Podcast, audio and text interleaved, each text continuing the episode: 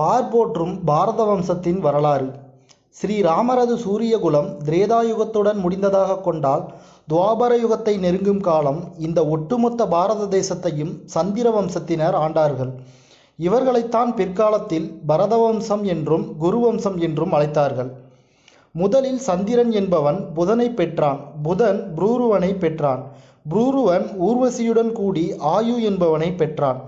ஆயுவுக்கு நகுடன் பிறந்தான். இந்த நகுடன் அரசாண்ட போது பெற்ற மூன்று ஆண் மக்களில் மூத்த புதல்வனின் பெயர் யயாதி. மூத்தவனாக பிறந்ததால் அவனே ஆட்சி உரிமையை பெற்றான். மேற்கொண்டு இந்த யயாதி முதல் துஷ்யந்தன் வரையுள்ள பதினோரு தலைமுறைகள் முறையே விவரிக்கப்படுகின்றன. யயாதி புரூருவன் ஜனநேஜயன் பிரசாவன் சாயதி சர்மபௌமன் அரிசிகன் மதிவான் திடன் நீலன் துஷ்யந்தன் ஆவார்கள். இதில் துஷ்யந்தன் மகாராஜனுக்கு சகுந்தலையுடன் பரதன் பிறந்தான். பரதனின் மகன் பௌமன் இவன் மகன் சகோத்திரன் இவன் மகன் அஸ்தன். இந்த அஸ்தன் என்ற அரசனால் ஏற்பட்ட நகரத்திற்கு அஸ்தினாபுரம் என்று பெயர். இவனுக்கு நிகும்பன் பிறந்தான். அவனிடமிருந்து அரசமேலி பிறந்தான். அவனுக்கு வருணன் பிறந்தான். வருணனிடமிருந்து குரு உற்பவித்தான். இந்த குரு அரசனால் பாரத வம்சத்தினர் கௌரவர் என்ற பெயர் பெற்றனர். இவன் யாகம் செய்த இடத்திற்கும் அரசாண்ட நாட்டிற்கும் குருசேத்திரம் என்ற பெயர் வந்தது. குரு அரசனுக்கு பிரதீபனும் பிரதீபனிடமிருந்து பிறந்த தேவாபி சந்தனு என்ற இரு மக்களில் மூத்தவனான தேவாபி தோல் நோயின் காரணமாக ஆட்சி உரிமை மறுக்கப்பட்டு காட்டில் தவம் செய்யச் சென்றான். அதன் காரணமாக இளையவன் சந்தனு அரசாளும் உரிமையை பெற்றான். ஒரு அரசனுக்கு வெளியில் தெரியும்படியாக எந்தவித குறையும் இருக்கக்கூடாது. அப்படி இருந்தால் அவன் எவ்வளவு திறமை வாய்ந்தவனாக இருந்தாலும் சிம்மாசனத்தில் அமரும் தகுதியை இழப்பான். இது மனு தர்மத்தில் கூறப்பட்டுள்ள நீதியாகும். அதன் அடிப்படையில்தான் தேவாபிக்கு வரவேண்டிய அரசாட்சி அவனுக்கு ஏற்பட்ட தோல் நோயின் காரணமாக அவன் மூத்தவனாக இருந்தாலும் கூட அது மறுக்கப்பட்டது. அதே வகையில்தான் பிற்காலத்தில் துருதராஷ்டிரனுக்கும் கண்பார்வை குறைபாடு காரணமாக ஆட்சி பெறும் உரிமை மறுக்கப்படுகிறது. இப்படியாக அரசாட்சியை பெற்ற அந்த சந்தனு ஒரு நகரத்தை ஆளுதல் போல பெரும்பாலான பாரத தேசம் முழுவதையும் குறையில்லாமல் கட்டி ஆண்டான்.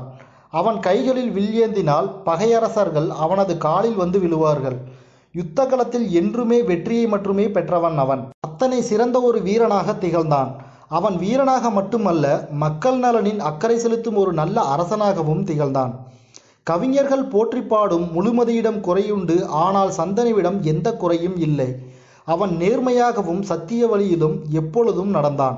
அதனால் அனைவராலும் அவன் புகழப் பெற்றான். உலகம் முழுவதற்கும் சூரியன் ஒருவன்தான். அதேபோல பாரத தேசத்தில் அப்போது சந்தனு ஒருவன்தான் பேரரசராக திகழ்ந்தான். எண்ணற்ற தேசங்களை எல்லாம் வெற்றி கொண்டான். வாழ்க்கையின் பெரும்பகுதியை யுத்தகலத்திலேயே கழித்தவன் அவன். எனினும் தனது நாட்டு மக்களை குறையில்லாமல் பார்த்து கொண்ட அவனுக்கு ஒரு பெரும் குறை இருந்தது. அது யாதெனில் வாழ்வின் பெரும் பகுதியை சந்தனு யுத்தகலத்திலேயே கழித்ததால் அவன் திருமண வயதை கடந்தும் திருமணம் செய்யாமல் இருந்தான். அதனால் வாரிசு இன்று தவித்தான். தான் கட்டிக்காத்த பாரத தேசத்தை இனி யார் தனக்கு பின் ஆளப்போகிறான் என்ற கேள்வி அவன் முன் நின்று அவனை தினமும் துளைத்தது. அதனால் நிம்மதியும் இழந்தான். அவன் அந்நிலையிலேயே வருத்தத்துடன் இருக்க மெல்ல மெல்ல நாட்களும் நகர்ந்தன. மகாபாரதத்தின் அடுத்த பதிவில் சந்தனு மற்றும் கங்கையின் திருமணத்தை பற்றி பார்ப்போம்.